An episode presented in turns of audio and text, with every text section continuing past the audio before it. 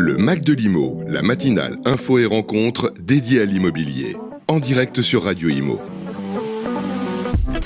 Et bonjour à tous, bienvenue dans le Mac de Limo. On est ravis de vous retrouver euh, pour cette dernière émission de l'année. Nous sommes le 22 décembre. Ça y est, c'est les fêtes de Noël. Euh, mais avant, quand même, on se devait de recevoir notre dernier invité avec Fabrice Coustet. Bonjour euh, Fabrice, comment allez-vous? Bonjour Bérénice, bonjour à tous. Eh bien, ça va très bien. On continue dans le Mac de Limo après cette premier trois quarts d'heure consacrée à l'actu. Et vous avez vu, je me suis maquillée. C'est Eh bien mieux oui, pour les on verra téléspectateurs. tout C'est filmé, On verra le avant-après Voilà, c'est ça. Bon, notre invité aujourd'hui est Laurent Permas. Bonjour. Bonjour Bérénice. Alors, Bonjour vous Fabrice. Vous êtes président du directoire de Sofiap. Euh, on, va, on va discuter de Sofiap, on va discuter de votre parcours. Et je rappelle que vous êtes aux commandes également de la programmation musicale. Et justement, nous avons écouté votre premier choix, euh, Beethoven. Pourquoi ce choix? Bah, euh, Septième symphonie, deuxième mouvement, hein, je précise. Absolument, la septième symphonie, deuxième mouvement, parce que c'est tout simplement un hymne à la vie. C'est-à-dire que vous avez euh, tout dedans, la, la répétition, la douceur, les cuivres qui arrivent. Et donc c'est euh, la vie, le temps, euh, et à la fois la légèreté et la gravité. Il y a une opposition qui est magnifique entre les violons, les cuivres, qui rappellent en fait qu'on a une- un poids de responsabilité et, et que le- la vie, c'est le temps. Et donc vous êtes, euh, vous êtes, euh, vous écoutez souvent de la musique classique, euh, Beethoven en particulier? Alors j'adore ce, ce- ce morceau, euh, mais je suis alors, j'adore tout, euh, tout type de musique en fait. Je suis très, très éclectique là-dessus, donc. Oui, d'ailleurs, le, le deux- le deuxième Voilà, choix et le second choix est, est totalement différent. On écoutera tout à l'heure. Alors, on va peut-être, on va peut-être commencer. On va parler de votre parcours. Juste avant, est-ce que vous pouvez nous, nous présenter Sofiap Oui, alors Sofiap, c'est une filiale de la Banque Postale et de la SNCF euh, qui a euh, euh, un objet très clair, très simple, qui est de pouvoir accompagner les entreprises dans notamment leur politique RSE euh, et favoriser l'accès à la propriété des salariés. Alors les entreprises prennent en charge tout au parti des intérêts des prêts immobiliers des collaborateurs. Euh, c'est euh, dans les mêmes avantages que l'on peut trouver euh, sur le titre restaurant, sur le CESU, sur la mutuelle, sur l'épargne salariale, l'épargne retraite. Et donc ce dispositif existe depuis plus de 20 ans. mais de façon silencieuse. hein. on a aidé, en tout cas les entreprises ont subventionné des prêts immobiliers de plus de 38 000 salariés. hein. Donc on voit que cette marche silencieuse, elle s'ouvre aujourd'hui notamment au secteur privé, et dans une période très compliquée qui est, qui est- qui est une crise du logement et, Oui. et- et de l'emploi. Sofiap, c'est un acronyme, ça veut dire quoi? Non, c'est une société euh, financière pour euh, l'accession à la propriété. Donc euh, l'origine, c'est la SNCF. Euh, donc on n'est on pas une banque, on est Mmh. un établissement financier, on ne fait que du prêt. Il n'y a pas de dépôt. Euh, Il n'y a pas d'ouverture de compte, il n'y a pas de contrepartie. D'accord. hein. Lorsque vous passez par un courtier, vous avez une contrepartie Oui. qui vous dit bon voilà, faut ouvrir un compte et domicilier euh, les salaires. Puis il y a euh, une commission aussi. Absolument. Donc là, là, ce dispositif, en fait, il est vraiment euh, en lien avec l'entreprise, avec qui on travaille pour justement mettre en place ce dispositif d'accession à la propriété des collaborateurs. Elle y retrouve un, un avantage, un fort, qui est l'attractivité, la différenciation. Et puis pour les salariés, c'est une façon aussi de se rapprocher de leur lieu de travail, euh, de financer euh, bah, quelques mètres carrés en plus, et, et en même temps de préparer leur retraite. hein, c'est de l'épargne. euh, Combien de salariés ont, ont accès finalement à, à vos services? Alors là aujourd'hui 38 000 salariés 38 000, donc ont des prêts. hein, euh, alors on a commencé avec la SNCF, avec euh, l'EDF, EDF, les IEG, hein, donc euh, secteur public, d'autres structures publiques, et puis aujourd'hui on l'a ouvert à d'autres entreprises du secteur privé, euh, euh, des PME, mais des grandes entreprises du CAC 40 aussi, euh, qui euh, petit à petit rejoignent en fait ce mouvement Mm. euh, de pouvoir euh, justement offrir euh, un avantage très concret et qui est lié à, hein, lorsqu'on parle de la pyramide de Maslow, euh, c'est les besoins primaires. Ouais, bien sûr. Un toit Oui. Toi, c'est et de quoi se nourrir. Oui. hein, et puis le lien social. Mm. Et Qui- donc, Quels sont les profils justement des, des personnes qui font, euh, qui font appel euh, à vous? Euh, C'est des cadres, c'est des employés, c'est des. Alors, tous les profils. On, on a tous les profils, puisque chaque entreprise a la possibilité, en fait, euh, à sa main, de pouvoir définir une règle de subvention, hein, de prise en charge des intérêts. Vous avez des PME qui prennent en charge 100% des intérêts sur un ticket de euh, 50 000 euros. D'accord. Et Ah ça ouais. peut monter jusqu'à combien d'ailleurs les tickets? Alors là, l'entreprise, euh, on a des entreprises qui euh, prennent la moitié euh, du taux d'intérêt euh, sur un droit de tirage, un, ti- un ticket de, de 150 000 euros. C'est-à-dire que je fais un prêt de 100 000, mon entreprise, sur les 150 000 euros, va prendre en charge la moitié des intérêts du prêt immobilier. Donc vous avez des, Oui. des impacts très très forts, c'est important, variable. Vous avez des entreprises qui définissent des critères, Oui. bah, il faut au moins un an. Euh, c'est du CDI. D'ancienneté, hein. ouais. Absolument, c'est du CDI. Euh, Ce qui, est lo- ce, qui est- ce qui- ce qui se comprend, ce qui est logique. Oui, oui, bien sûr, il faut que l'entreprise s'y retrouve. Parce que, si vous voulez, c'est pas un ticket gratuit. Mm. hein. Il y, a un- il y a un vrai un lien oui. très impactant qui se fait entre l'entreprise et le collaborateur. Euh, même si vous avez euh, chaque année, bien évidemment, tous les, al- tous les salariés n'achètent pas. Donc vous avez Oui. entre 1 et 2 de salariés chaque année. euh, c'est ce qu'on voit dans notre histoire. Vous avez entre 1 et 2% de salariés qui, euh, qui viennent chercher le prêt subventionné de leur entreprise. Alors ça va Euh, peut-être un peu augmenter euh, en Oui, 2023-2024. On voit pas trop de variations. Ah oui, on voit pas trop de variations parce qu'il y a eu un vrai stop euh, sur l'accession à la propriété, euh, à la fois la difficulté de trouver des Ouais. biens euh, euh, à des prix raisonnables. Oui, Et, parce qu'on euh, a vu hein, que ça n'avait pas tellement baissé sur cette année 2023. Ça baisse en volume, mais pour l'instant, les prix euh, restent accrochés. Non. Et ça continue d'ailleurs le à augmenter sur le littoral. hein. Absolument. Ouais. Et puis il y a des zones, euh, des zones de, très tendues aujourd'hui qui Ouais. sont des, des zones touristiques. Euh, je- Mhm. La Bretagne, on en parlait tout à l'heure. La. Bretagne est un cas euh, où en fait on a de vraies difficultés pour des salariés de trouver euh, un Oui. logement. Oui. Entre les Airbnb, euh, les locations, enfin les, les résidences secondaires. Et ça devient un problème d'ailleurs pour les chefs d'entreprise qui n'arrivent plus à recruter à cause de ça. Il y a d'ailleurs en, en Bretagne, dans le Morbihan, un chef d'entreprise qui a décidé de créer, de, de construire des, des maisons à côté Ah de son, son usine qu'il va construire parce qu'il n'arrive pas à recruter les talents. Et la, la première chose qu'on lui dit, c'est qu'il n'y a pas de logement à côté. quoi. Bah, vous avez une étude de la CPME qui est sortie. Euh, il- c'est un salarié sur quatre qui renonce à un emploi euh, parce que justement il ne trouve pas de, de logement. Un salarié sur Un quatre salarié et sur quatre. 45% euh, des 25-35 ans qui ont refusé un emploi faute de logement. Donc Ouais, non, c'est c'est- c'est des chiffres assez... le, le marché du travail est impacté Ouais. en tout cas. Et bon, on voit de toute façon, c'est si vous voulez, lorsque vous regardez le- les salaires et le, le prix d'un logement, il y a une décorrélation totale. Et, je sûr. pense qu'il y a une erreur. Enfin, en tout cas, les, les ménages, les Français ont peut-être considéré qu'on pouvait faire une plus-value avec une résidence principale. Mais la démarche d'acheter une résidence principale, c'est une démarche patrimoniale. C'est pas une démarche de valorisation Non, oui. et d'investissement, euh, un peu comme on peut le faire euh, en bourse. C'est pas de la spéculation, c'est de la capitalisation. Exactement. exactement. C'est c'est une démarche de, de- Mm. patrimoniale euh, qui est euh, justement de pouvoir euh, préparer sa retraite. On sait très bien qu'on est dans une société de longue vie aujourd'hui, hein, ce qui n'a rien à voir à- à- à- avec les 50 dernières années. Hein, on vit jusqu'à on vit 30 ans en moyenne à partir de 60 ans. Euh, il y a 50 ans, on était plutôt autour de 68 ans. Donc vous voyez, il y a une grande différence et ce qui fait qu'il faut avoir des dispositifs. euh, Si vous n'êtes pas propriétaire, ça va être assez compliqué, surtout si vous n'avez pas d'épargne suffisante pour ensuite compléter votre pension. Mm, mm. Donc le, le, le sujet est là. Et aujourd'hui, il y a une décorrélation. Donc il y a une sidération à la fois des acteurs économiques, politiques, et en même temps euh, des ménages qui Mm. s'y retrouvent pas en disant mais mon salaire ne correspond absolument Pour- pas à la valeur. Pourtant, euh, c'est pas faute d'avoir tiré la, la sonnette d'alarme. Enfin, les, les gens sont pas aveugles. Alors c'est vrai qu'il y a peut-être le fait que l'immobilier soit pas dans les chiffres de l'inflation. Euh, ça- C'est peut-être euh, voilà un, problème. Bon, ça s'explique, etc. Justement avec cette valeur patrimoniale. Mais c'est vrai que bah, tout le monde, la- enfin, on, le voit bien. On le voit bien. J'ai envie de dire. Est-ce que, est-ce que pour vous justement, euh, dans, vos études, vous encouragez aussi euh, euh, les salariés justement à faire ces démarches, à préparer leur retraite, à, avoir ces, ces notions? Bah, en fait, c'est les, les politiques d'entreprise. Moi, je crois beaucoup à l'ent- à l'entreprise. Il faut la remettre au cœur des dispositifs. Si vous voulez, les, les- les politiques de logement, euh, elles sont euh, essentiellement euh, décidées, travaillées entre euh, des acteurs institutionnels, euh, les pouvoirs publics, les promoteurs, euh, le- et tous les acteurs aussi qui sont liés au, développement du logement social et, et aux politiques aussi, euh, notamment de déploiement de- des logements dans des zones, notamment euh, de, de bassin d'emploi. Oui. Mais l'entreprise aujourd'hui, au-delà de, de- du 1% logement, a assez peu de leviers, euh, et c'est vrai que c'était euh, un peu éloigné jusqu'à présent euh, de définir une politique logement, ou en tout cas une politique liée au logement pour les collaborateurs, et sans revenir dans des temps euh, très lointains où l'entreprise était très euh, patriarcale avec euh, le chef d'entreprise euh, qui construisait des logements autour de son usine, qui a aussi été très pertinente puisqu'il y avait des flux migratoires très forts avec une demande de main d'œuvre très très forte, mm, mm. et il fallait loger euh, l'ensemble de ces euh, euh, de ces différents.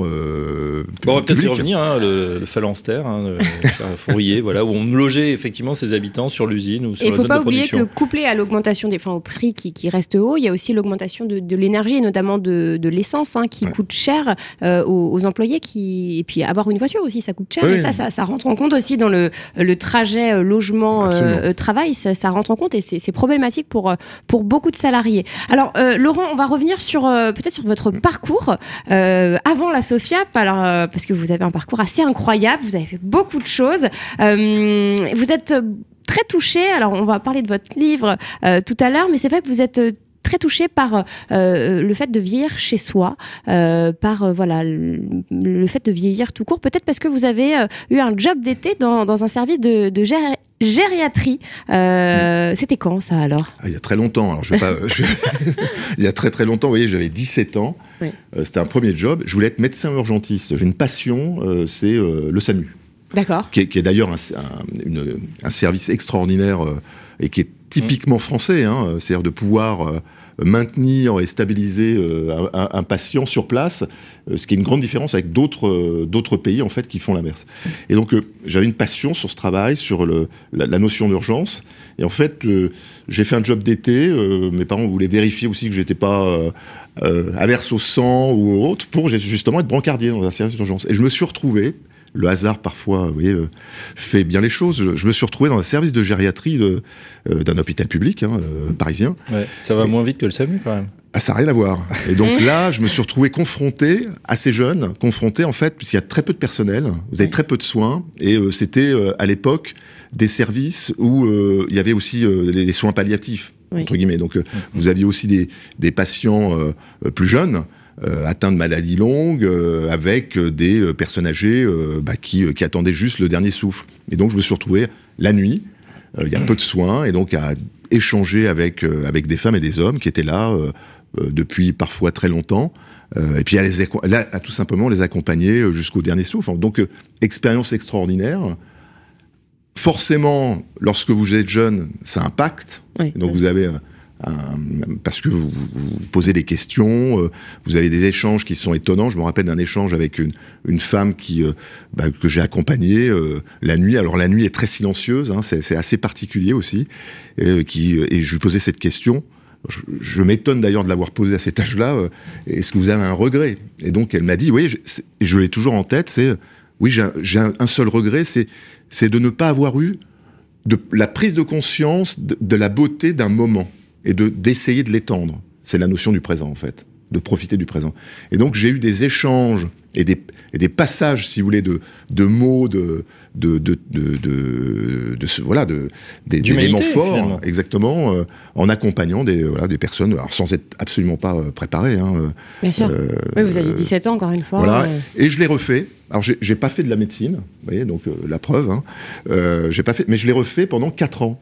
Euh, ah oui, donc chaque été, vous, Absolument, vous alliez dans ce, J'ai trouvé qu'il y avait un, un, un, lien fort et j'ai trouvé qu'il y avait une absurdité euh, de, de, laisser en fait des personnes âgées, parce qu'elles sont âgées, euh, dans, des, dans des chambres sans rien faire et sans que eux-mêmes soient aussi le passage de témoin. Vous voyez, mmh. la preuve, cette femme m'a passé un témoin.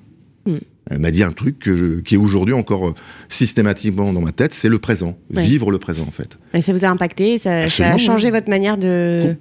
Petit à petit, oui. Alors après, j'ai voulu euh, être prof de philo parce que forcément, ça, vous fait euh, réfléchir. Ça vous fait réfléchir et donc ça vous rapproche de la philosophie, des sciences humaines et, et, de la réflexion que peuvent avoir les grands philosophes sur sur ces sujets de la vie, de la mort, pourquoi on est là, etc. Vous voyez, donc je suis parti un peu loin. Et là, je me suis dit, je fais du grec, du latin. Euh, et je me suis dit, bon, c'est pas possible, vu les profs dans les classes, c'est terrible. Ils ont un courage fou. Euh, ça vous a pas donné envie Vous avez dit c'est pas pour moi. C'était trop éloigné de mon premier euh, souhait qui était la, médecine d'urgence, travail d'équipe. Vous voyez, euh, on part tous en, camionnette et puis on y va. Donc. Alors qu'est-ce qui s'est passé Qu'est-ce que vous avez fait du coup au final comme étude bah, en fait, je, suis rentré. Alors je me suis un peu cherché parce que ça m'a quand même un peu bousculé. Et je me suis dit, ah, je vais être avocat, je vais être, je vais faire du expert comptable. Et en fait, j'ai fait une école de commerce basique, du marketing. Et je me suis assez vite intéressé en fait à tout ce qui était sujet de société, notamment toutes les études sensibles, les études politiques. Et donc j'ai euh, créé une structure euh, à un moment donné pour, euh, pour faire des études sensibles, pour des supports comme la Gazette des communes, mais aussi pour les pouvoirs publics. Donc j'ai fait des études sur des problématiques de maladies comme le sida, mhm. sur la, un sujet qui est encore d'actualité, qui est la police municipale, donc en questionnant les maires pour préparer une loi. Et, euh, et, ensuite, en fait, j'ai travaillé sur euh, un autre, tout autre marché. J'ai fait du prêt immobilier, du courtage. D'accord. Par connexion, parce que je, voilà, j'avais des, euh, à côté de mon entreprise, j'avais des, des, acteurs qui travaillaient dessus. Et en fait, je me suis rapproché de, des, des comités d'entreprise, puisque j'avais fait des études au, sur les, auprès des comités d'entreprise sur euh, tout ce qui était lié aux, aux gardes d'enfants malades. Mhm. Il y avait une problématique euh, sur l'absentéisme, les gardes d'enfants malades et euh, comment l'entreprise pouvait en fait proposer des dispositifs. Et en fait, j'ai travaillé donc du courtage en prêt immobilier, j'ai fait des animations ce que l'on fait à la Sofiap aujourd'hui, c'est assez drôle. Euh, j'ai eu des très bons clients, Air France, euh, Oracle, etc. Et donc j'étais présent pour proposer euh, l'accession à la propriété. À l'époque, les taux étaient très très hauts, étaient à deux chiffres. Hein. On était à 15-16%. Alors c'est vrai que lorsqu'on l'a connu, connu mais... lorsqu'on l'a connu, si vous voulez, là ce que l'on vit, 4,5, oui. bon, c'est sujet le, c'est surtout le sujet du prix et du taux d'endettement. Hein, oui, parce qu'à l'époque des, des, des, taux à, à deux chiffres, c'était pas les mêmes prix c'était pas les mêmes prix et, euh, et, ça fonctionnait très très bien. Et, et, en étant en lien avec euh, ces comités d'entreprise, ils m'ont euh, posé euh, cette question de on serait quand même intéressé sur des services, notamment pour la garde d'enfants. on a des systèmes d'assurance, mais ça fonctionne pas.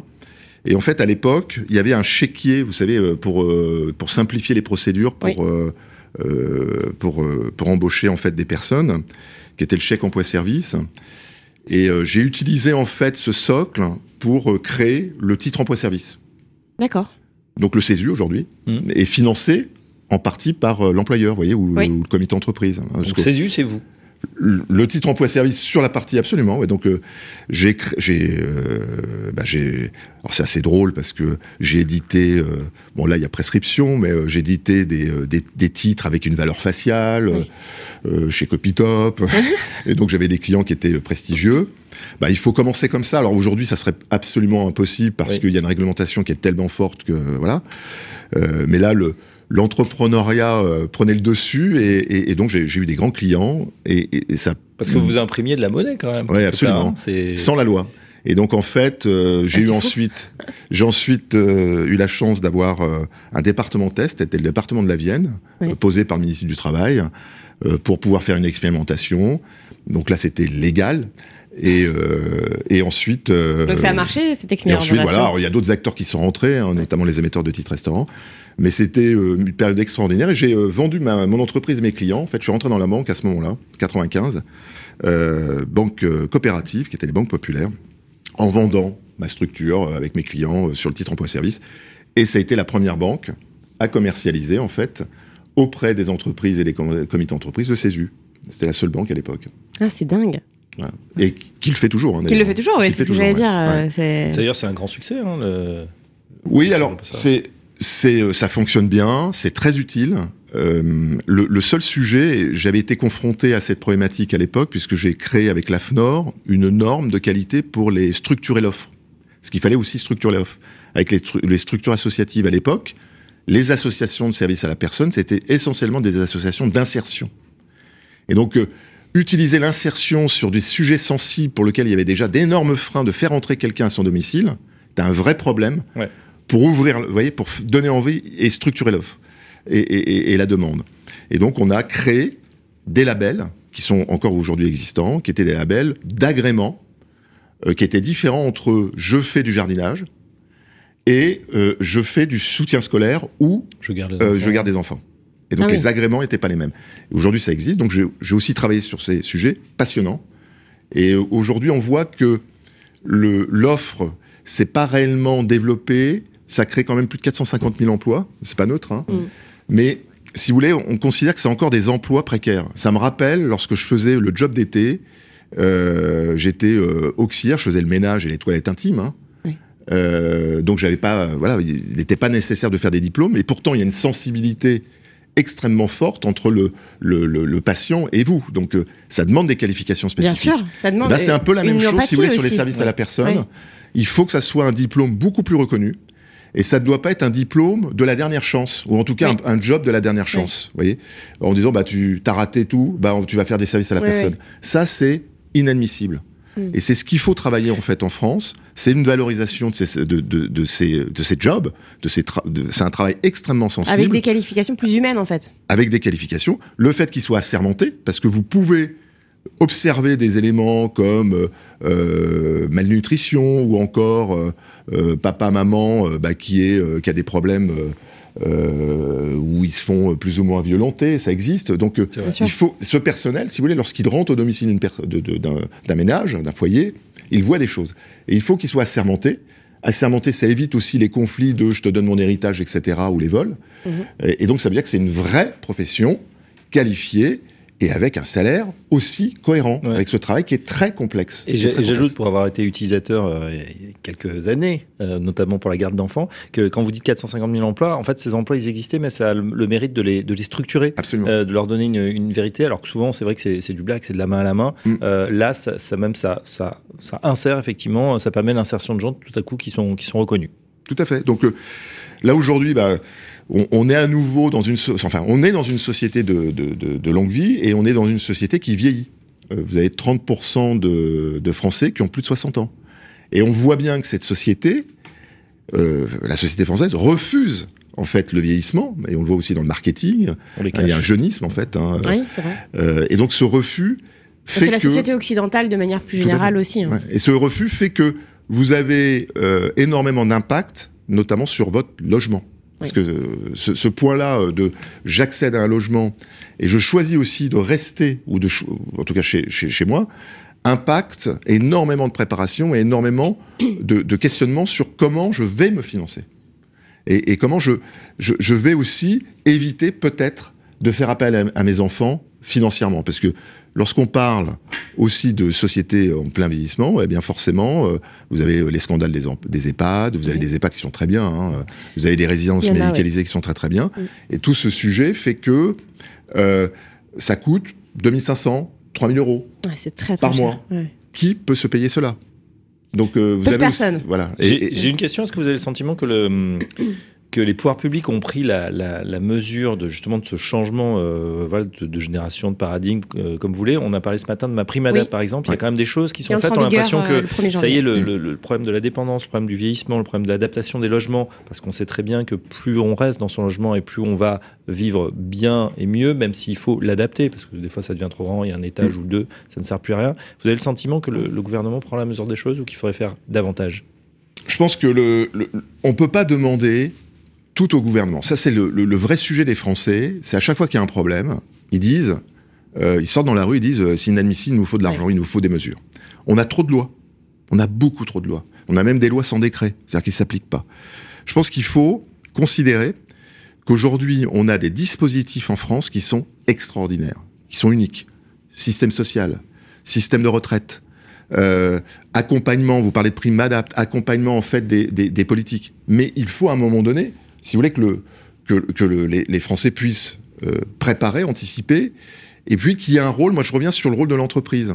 D'accord. L'entreprise, juste euh, par parenthèse, euh, en permanence, on est quand même 11 millions d'aidants en France, hein, que ce soit son ascendant, ses descendants, mais c'est- Ouais. c'est vrai que c'est quand même beaucoup. Donc on prend ce sujet, alors peut-être euh, on voudrait qu'on fasse plus, c'est vrai qu'on aime Mm. bien mutualiser euh, tous les coûts, mais ça commence à coûter un peu cher. Excusez-moi, alors l'entreprise, c'est peut-être Oui, la solution. Pourquoi vous Parce que, si vous voulez, vous avez 11 millions d'aidants, euh, vous avez, euh, et, et dont cin- un peu plus de 5 millions, en fait, qui sont salariés. Donc, on voit bien que les impacts, on parlait tout à l'heure de, de, de l'accession euh, à la propriété, parce que l'entreprise y trouve un intérêt, notamment dans son attractivité, et puis d'accompagner aussi le collaborateur sur ses conditions de travail chez lui. Lorsqu'il était télétravail, on l'a sûr. complètement oublié ce, ce- cet aspect-là. Donc Ikea, euh, qui était la prime à l'époque, Oui. prime Macron, euh, ces primes ont disparu. Aujourd'hui, vous retrouvez des gens, alors qui sont, à- Oui. il y en a un qui est dans la pièce euh, euh, sur le lit, l'autre sur la, dans la cuisine, et donc on voit que l'entreprise a cette responsabilité aussi de euh, bah, de s'intéresser à comment ses collaborateurs travaillent hors du domicile, hein, euh, et donc chez eux. Et ce qui est aussi euh, très intéressant parce qu'on évite les trajets, etc. Et, et- et on peut travailler peut-être différemment. Mais c'est l'entreprise s'y retrouve aussi sur euh, euh, toute sa politique en fait qui est liée euh, euh, à la fidélisation. Et l'entreprise va s'y retrouver aussi liée à ses salariés qui sont aidants. Parce qu'un aidant, c'est 230 km pour aller aider. 230 km En la moyenne. En en moyenne. France. D'accord. Et Par, en termes euh, de temps, par quoi? Par semaine, par mois? à chaque fois qu'il fait un trajet, et euh, en nombre de- d'heures, c'est 10 heures par semaine. 10 heures par semaine. 10 heures par semaine. Ça, c'est la moyenne nationale. Ouais. Ah, Parce que c'est vrai qu'on a cette vue un peu parisienne parfois, mais la France, euh, bah, on prend sa voiture. Il y a euh, voilà une France sans mobilité, sans voiture, bah, c'est une France qui a un gros problème de mo- mobilité dans beaucoup de territoires. Et donc l'aidant aujourd'hui n'est plus, il n'y a plus ce rapprochement familial que vous aviez d'ailleurs dans les dans les dans les maisons. Hein, la maison, vous aviez la pièce pour papa maman. Euh, vous avez encore des pays européens qui sont dans ce dispositif-là où les familles sont vivent au même endroit. Ce n'est plus le cas en France. Et donc, cette problématique, l'entreprise euh, doit euh, l'intégrer parce qu'elle va s'y retrouver à la fois pour pouvoir euh, eh bien, gérer l'employabilité. Les personnes qui sont aidants ont entre 45 et 55 ans et sont, ce sont essentiellement des femmes. Donc, vous voyez, là, à nouveau, une problématique d'emploi des seniors. Bien sûr. Donc, c'est une double peine pour eux. Et donc, Puis l'emploi des femmes aussi. hein. On parle souvent de la parité. Donc, euh, Exactement. Donc on coche un peu toutes ces Mm. cases qui sont justement euh, risquées euh, Mm. en termes de dérapage. Et donc l'entreprise, sur sa politique logement, on voit bien deux axes. Le premier, euh, et on voit nous en finance, euh, on a un peu plus de 60% de, de, de prêts immobiliers pour des, pers- pour des salariés de, de moins de 35 ans.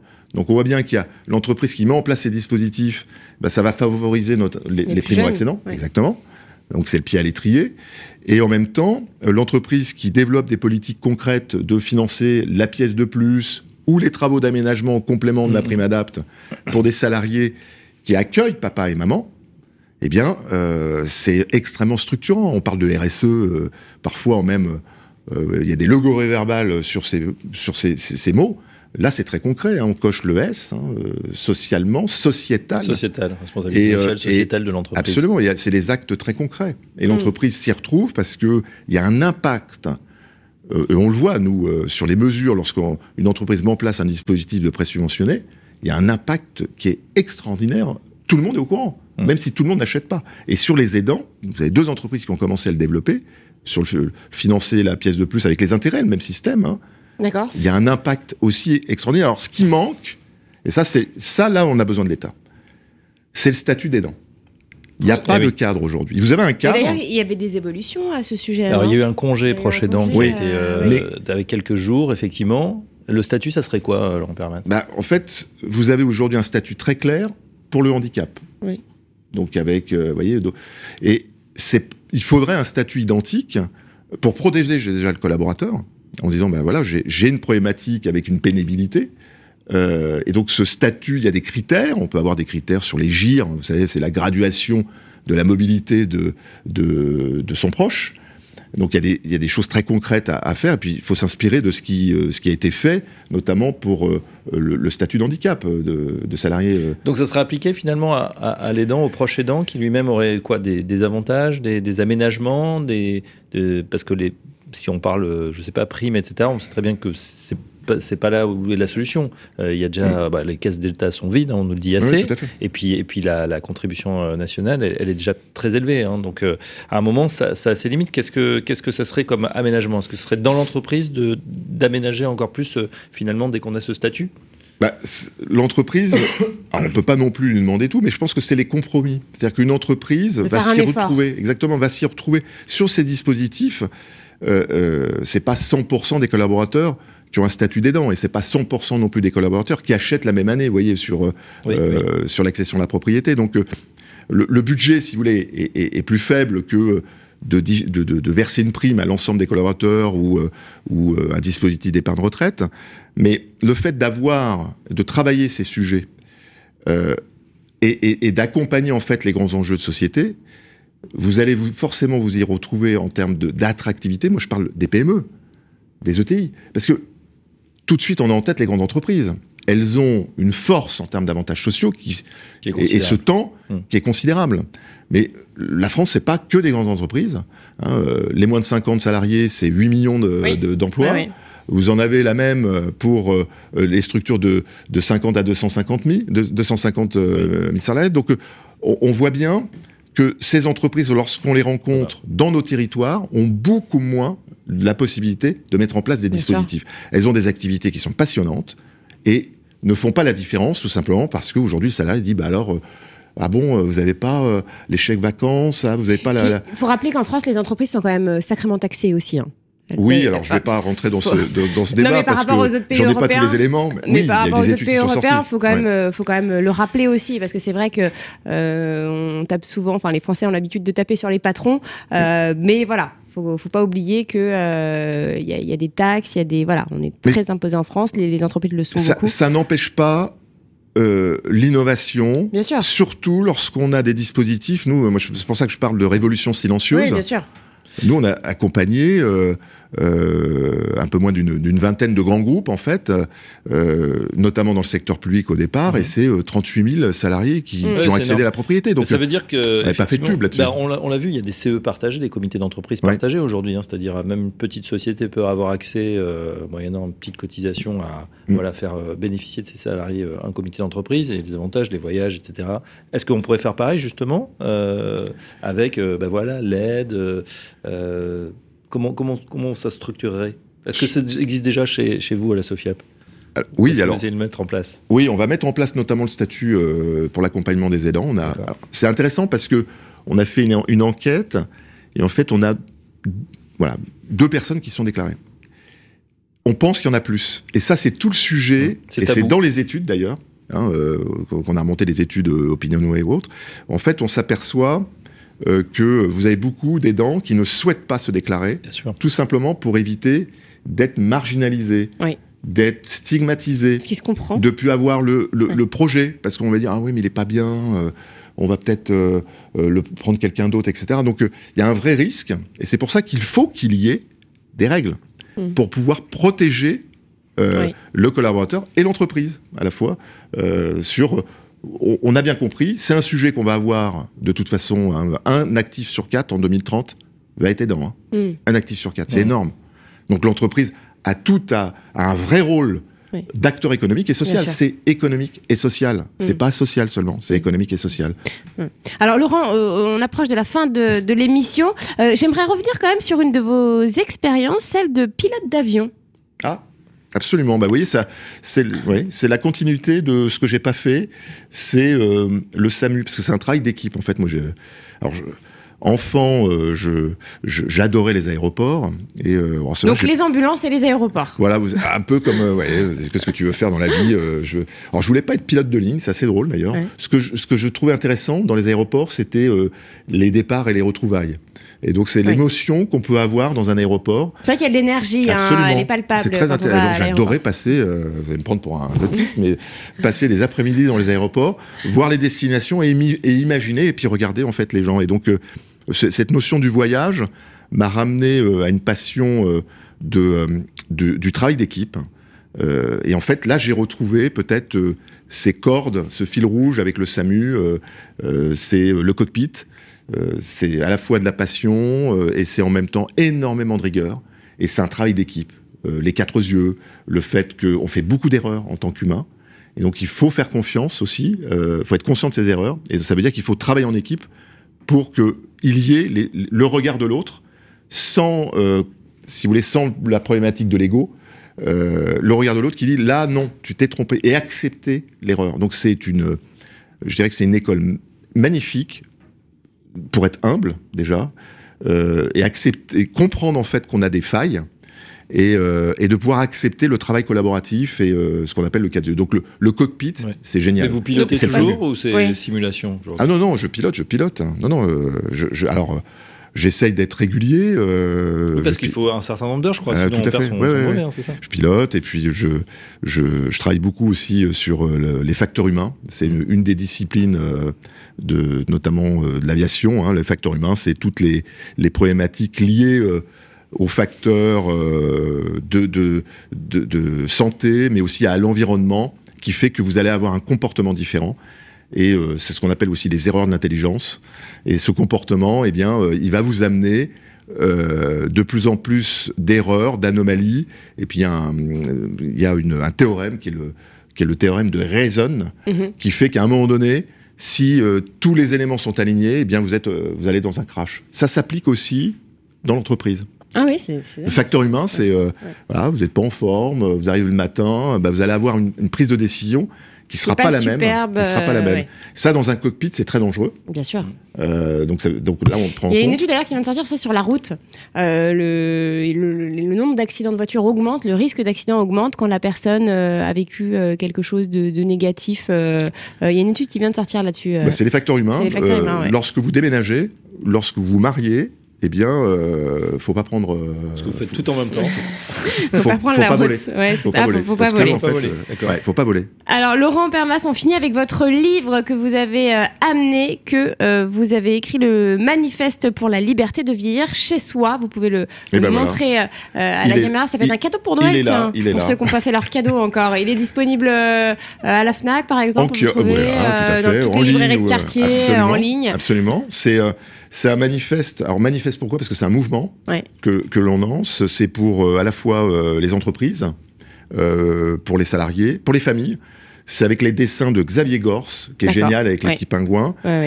ça vous donne des témoignages et puis des solutions sur justement pour en parler en famille. Et mais c'est pas du tout plombant. Hein, non, non, non, non, c'est très sympa. Hein, voilà, c'est très agréable. C'est facile et ça, à lire. Ça vous donne des éléments pour pour sentir en fait qu'il faut échanger en famille sur ces sujets. Pour discuter. Euh, pour dire, bah voilà, comment je, je souhaite vieillir. Et il n'y a rien de grave, mais c'est plus grave si on n'en parle pas. Oui. Donc c'est un casse-tabou. Euh, et puis c'est une façon aussi pour les entreprises euh, eh bien de, de travailler cette, euh, cet engagement RSE sur un sujet qui, est, qui va être de plus en plus impactant au-delà, et toujours autour du logement et, au-delà de l'accession à la propriété.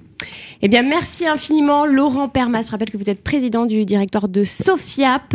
Euh, merci, Fabrice Coustet. Et puis, on vous souhaite de bonnes fêtes, surtout. Vous allez partir un petit peu à, en Bretagne, hein, c'est ça, vous non, nous à Rennes. À Rennes, les huîtres, Saint-Malo, ouais. euh, Cancale, tout voilà. À fait, tout à fait. Il y a déjà le goût, le, le goût d'iode, là. Ouais, on y est. bon, on va écouter votre deuxième choix musical. Juste après, il y aura Allo Radio Imo avec euh, Arnaud Accard, le président d'Irmo Direct, et Tanguy Dupont, le directeur directeur euh, du pôle habitat euh, collectif euh, d'Elio. Ils vont nous parler rénovation énergétique parce que Imodirect met en place une aide pour les, les, investisseurs, les propriétaires bailleurs. Voilà, on va les écouter dans quelques instants. dernière musique, donc la, la, bombe humaine, hein, c'est ça de, de téléphone. Absolument, bah c'est ma jeunesse. Et puis c'est, j'adore Jean-Louis Aubert. Oui. Et je trouve que la bombe humaine, ça résume bien. On peut faire des choses extraordinaires sur Terre comme des choses extrêmement graves. Hmm. Eh bien, merci, c'est un plaisir de vous recevoir. Merci Fabrice Coustet pour cette dernière de l'année. Merci à Jason Pinero. Euh, on vous souhaite de très bonnes fêtes sur Radio Imo. À très vite. Le Mac de l'Imo, la matinale info et rencontre dédiée à l'immobilier en partenariat avec Opinion System, promis et bien ici, à retrouver sur le site et l'appli radio.imo et sur toutes les plateformes de streaming.